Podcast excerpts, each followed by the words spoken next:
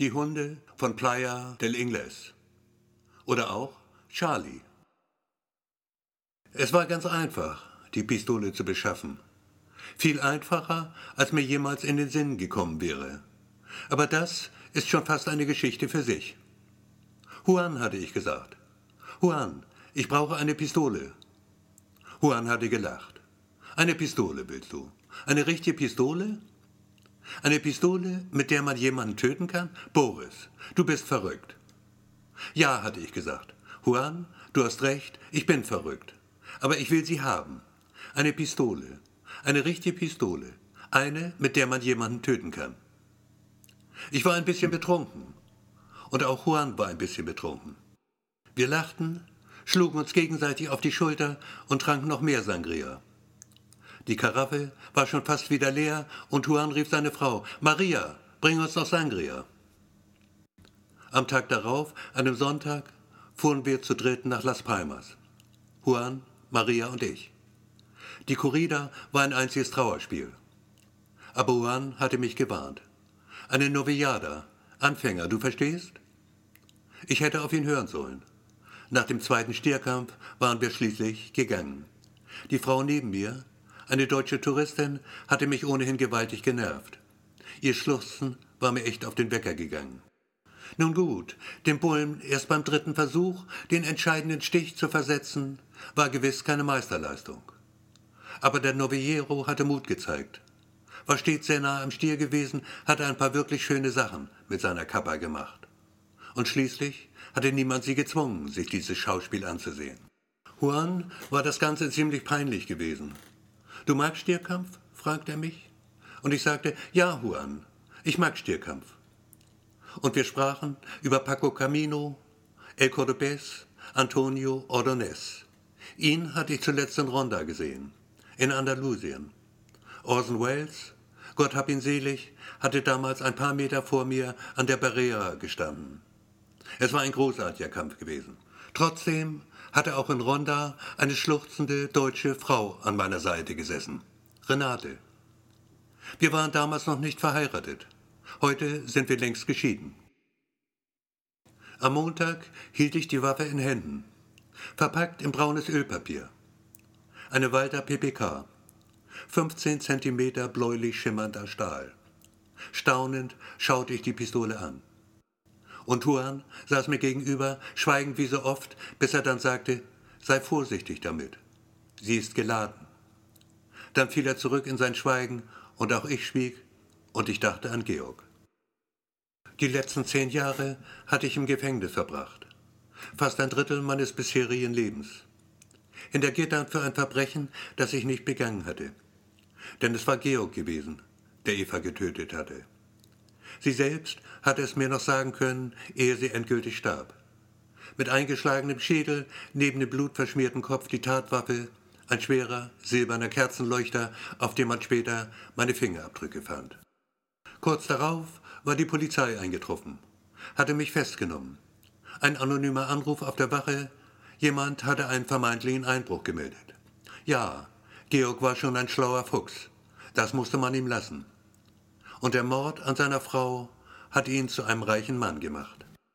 Der Prozess damals war die reinste Farce gewesen. Mein Verteidiger eine absolute Niete. Vielleicht sollte ich lieber ihn erschießen. Doch was soll's. Der Typ hatte sichtlich mitgelitten, als das Urteil verkündet wurde. Zehn Jahre Haft wegen Totschlags. Der Angeklagte habe seine Geliebte im Streit getötet, nachdem sie ihm offenbar hatte, das Verhältnis beenden zu wollen.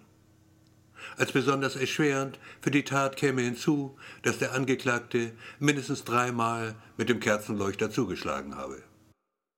Nach all den Jahren hatte ich Georg nur zufällig wiedergesehen. Hier, in Playa del Ingles, auf dieser langen, hässlichen Strandpromenade, wo sich ein Restaurant an das andere reihte und an den Tischen draußen mehr Schweinshaxe mit Sauerkraut als Paella gegessen wurde. Ich hatte ihn sofort erkannt. Diesen bebrillten Fettlos, der tatsächlich noch fetter war, als ich ihn in Erinnerung hatte. Glatzköpfig und schwitzend saß er da auf seinem breiten Arsch, schaufelte Pommes in sich rein, als hätte er seit Tagen nichts mehr zwischen die Zähne gekriegt. Einen Moment lang war ich versucht, ein paar Schritte zu ihm hinzugehen. Hallo Georg zu sagen. Wie geht's denn so, alter Freund? Und ihm den Teller mit den Pommes dann höchstpersönlich in die feiste Fresse zu rammen. Doch ich sagte mir, halt an dich, Boris. Das bringt doch nichts. Du handelst dir damit nur Ärger ein. So war ich dann einfach weitergegangen. Weiter auf dieser scheußlichen Promenade an diesem glühend heißen kanarischen Sommertag. Und ich war wirklich bester Laune, denn ich hatte mich entschlossen, Georg zu töten. Ich ging dann noch eine Runde schwimmen, machte einen langen Spaziergang am Strand, fast hinauf bis nach Maspalomas. Vorbei an diesen Wahnsinnsdünen, in denen man nur selten Menschen sah. Jedenfalls an Tagen wie diesen, wo kein Windhauch die Luft bewegte und die Sonne ihre erbarmungslos sengenden Strahlen aus einem knallblauen Himmel schickte. Auf dem Rückweg war plötzlich der Hund aufgetaucht. Langsam, vorsichtig witternd, kam er aus den Dünen hervor. Eine räudige Töle mit verfilztem, schmutzig braunen Fell. Es gab viele dieser Hunde auf Gran Canaria, auch in Playa del Ingles. Überall streunten sie herum getretene Kreaturen, die meisten halb verhungert. Nirgendwo zuvor hatte ich jemals so viele Hunde gesehen. Und nicht einen einzigen in den Dünen zwischen Playa del Ingles und Maspalomas. Ich nannte ihn Charlie, und das schien ihm zu gefallen. Hey Charlie, rief ich in die Dünen. Und er kam tatsächlich. Und irgendwie sah er gar nicht mehr so räudig aus und auch nicht halb verhungert, und in seinen Augen schien so ein seltsames Feuer zu liegen. Aber wie gesagt, es war sehr heiß an diesem Tag. Und da kann es schon vorkommen, dass einem die Sinne durcheinander geraten. Sie wissen vielleicht, was ich meine. Jedenfalls kann Charlie unmöglich wie ein Wolf ausgesehen haben, auch wenn es mir plötzlich so vorkam.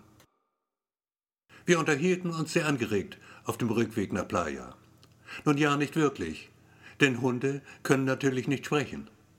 Aber Charlie schien mir zumindest zuzuhören während er neben mir hertrabte, als kennten wir uns schon ewig. Manchmal schaute er zu mir hoch, ließ ein heiseres Bellen hören. Als ich von Georg erzählte, schien dieses Bellen ein wenig schärfer zu werden. Doch man kann sich viel einbilden, wenn einem die Sommersonne der Kanaren auf den Schädel knallt und nicht der leiseste Windhauch die vor Hitze flirrende Luft zum Tanzen bringt. Am End of the World, kurz vor Playa del Ingles, kaufte ich zwei Hamburger. Einen für Charlie, einen für mich. Dann trennten wir uns. Charlie verschwand in den Dünen und ich in dieser unsäglichen Betonwüste seelenloser Touristensilos. Ich schlief gut in dieser Nacht, tief und traumlos. Zum Frühstück hatte ich Rührei mit Schinken. Dazu drei Scheiben dick gebutterten Toast. Der Kaffee war ausnahmsweise mal wirklich heiß und die Sonne schien und der Himmel war auch heute noch wolkenlos blau. Und ich besuchte Juan und sagte, Juan, ich brauche eine Pistole. Aber diesen Teil der Geschichte kennen Sie ja schon. Ich hatte also die Pistole, war fest entschlossen, das zu tun, weshalb man mich damals verurteilt hatte. Ich würde einen Menschen töten, diesmal wirklich. Und ich war mir sicher, niemals ein schlechtes Gewissen deshalb zu haben. Oder haben Sie schon mal schlaflose Nächte verbracht, nur weil Sie mit der Morgenzeitung eine fette hässliche Schmeißfliege an die Wand geklatscht hatten? Ganz sicher nicht. Aber auch gut, da mag es Ausnahmen geben. Mir jedenfalls würde es ein Mordsvergnügen sein, dieser Schmeißfliege namens Georg den Garaus zu machen, ihm eine Ladung Blei in den Wanz zu pumpen. Die Strandpromenade von Playa del Ingles wurde zur zweiten Heimat für mich. Ich wechselte die Lokale, aß die verschiedenen Speisekarten rauf und runter, trank Sangria, bis er mir zu den Ohren rauskam. Ab und zu tauchte Charlie auf, holte sich einen Leckerbissen. Hey Charlie, sagte ich dann, schön dich zu sehen, Kumpel. Und ich meinte das ehrlich. Und wenn es ein Steg war, das ich gerade aß, gab ich Charlie ein besonders schönes Stück davon, blutig und nach Möglichkeit ohne Sehnen. Zufrieden schmatzend lag er dann zu meinen Füßen und ich strich ihm übers räudige Fell, das sich plötzlich wie Seide anfühlte. Und er sah mich an mit diesem seltsamen Feuer in den Augen. Aber auch das mag Einbildung gewesen sein. Denn wie gesagt, ich trank eine Menge Sangria in diesen Tagen. Und auch abends ist es manchmal noch ziemlich heiß in Playa del Ingles. Es war ein Mittwoch, als das Warten ein Ende nahm. Oder war es Donnerstag? Ich weiß es echt nicht mehr genau. Ich weiß nur noch, dass es ein Tag war, den ich ganz bestimmt nie vergessen werde. Es war der Tag, an dem Georg sterben musste. Einfach deshalb, weil ich seinen Tod beschlossen hatte. Die Pistole in meiner Jackentasche brannte förmlich. Sie war geladen, entsichert. Der Abzock schien zu zittern vor ungeduldiger Spannung. Eine Pistole kurz vor dem befreienden Orgasmus. Ein ziemlich perverser Vergleich, meinen Sie? Okay, aber genau so habe ich damals empfunden. Als ich Georg da plötzlich sitzen sah, auf seinem fetten Arsch, ihn sah, wie er mit fetten Fingern fette Pommes zwischen fetttriefende Lippen schob. Georg stopfte überhaupt eine Menge Zeug in sich rein. Nach den Pommes mit Mayo ein Porterhaussteak mit noch mehr Pommes. Das halbe Hähnchen danach, mit Pommes natürlich, verspeiste er 0, nichts. Georg fraß und fraß. Und er sah die Hunde nicht. Zwei, drei zunächst. Dann wurden es mehr. Sie tauchten ganz plötzlich aus dem einbrechenden Dunkel auf, saßen da und starrten auf dieses fressende Monstrum. Währenddessen kam ein böser Wind auf, der an den Sonnenschirm zerrte. Der Scirocco, hieß es später. Der heiße Wüstenwind aus Afrika. Meist käme er ganz überraschend, blase Wolken von Sand über die Insel, gewaltige Wolken, die, vom Sturm gepeitscht, den Tag ins Meer der Finsternis trieben. Hört sich ganz poetisch an, was? Aber so haben die Leute tatsächlich geredet hinterher. Und die Hunde? Was ist mit ihnen? Ich weiß noch, wie ich da saß in dieser plötzlichen Dunkelheit. Wie mir der Scirocco den Sand um die Ohren fegte. Georg noch immer am Fressen war und plötzlich das Licht ausfiel. Die Kellner trugen es mit Fassung. Für sie schien das wirklich nichts Ungewöhnliches zu sein. Die Windlichter auf den Tischen gaben der Geschichte schließlich den ganz besonderen Touch. Eigentlich fand ich das alles ganz spannend. Besonders die Sache mit den Hunden. Gut ein Dutzend waren es inzwischen. Und wenn mich nicht alles täuschte, wurden es ständig mehr. Wow, dachte ich. Und das Kopfkino lief. Obendrein brachte der Kellner tatsächlich noch eine Karaffe Sangria. Dabei hatte ich nur kurz mal meine Hand gehoben. Kurzum, es war ein richtig gemütlicher Abend. Scirocco hin, Scirocco her. Und als Charlie dann wieder mal auftauchte, mein vierbeiniger Freund mit dem seidig glänzenden Fell, war mein Glück vollkommen. Hi Charlie, sagte ich. Hi Boris, sagte er. Zumindest sah es so aus, als würde er genau diese Worte sagen, während er mich ansah. Tu es, Charlie, sagte ich dann. Weiß der Teufel, was mich dazu bewogen hat? Denn ein Hund ist schließlich ein Hund auch mit seidig glänzendem Fell und Augen, wie ich sie nie zuvor gesehen hatte. Aber verrückt bin ich trotzdem nicht. Es muss so gegen 21 Uhr gewesen sein, als Georg starb. Und ich hätte wahrhaftig nicht mit ihm tauschen mögen.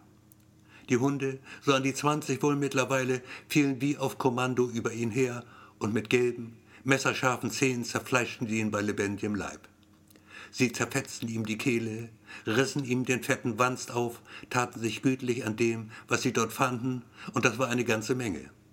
Da flogen halb verdaute Pommes durch die Gegend, ein Stückchen Leber, das fraglos menschlichen Ursprungs war, ein abgebissenes Ohr mit hässlich schwarzen Borsten darin.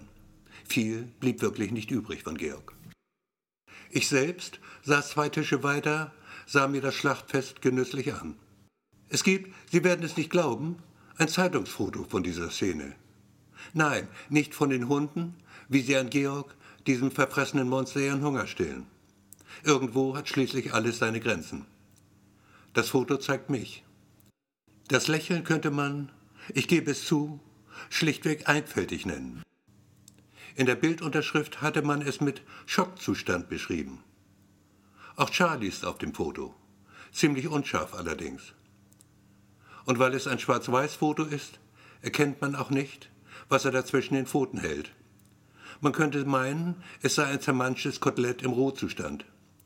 Doch selbst in Farbe sieht ein menschliches Herz im Grunde vielleicht gar nicht so viel anders aus. Nicht dann jedenfalls, wenn ein Hund es ihnen aus dem Leib gerissen hat. Die Pistole habe ich später Juan zurückgegeben. Du hast sie nicht gebraucht? fragte er. Nein, sagte ich. Die Sache hat sich erledigt. Gut, sagte Juan. Und er rief seine Frau, Maria, bring uns Sangria. Wir wollen feiern. Und Maria kam mit dem Sangria und wir feierten und am nächsten Morgen flog ich zurück nach Deutschland. Was aus Charlie geworden ist? Nun, er hatte so seine Probleme während des Fluges. Ihm war schlichtweg kotzübel, als ich ihn in Hamburg aus seinem engen Transportbehälter befreite. Aber Ihnen wäre das wohl nicht anders gegangen, oder?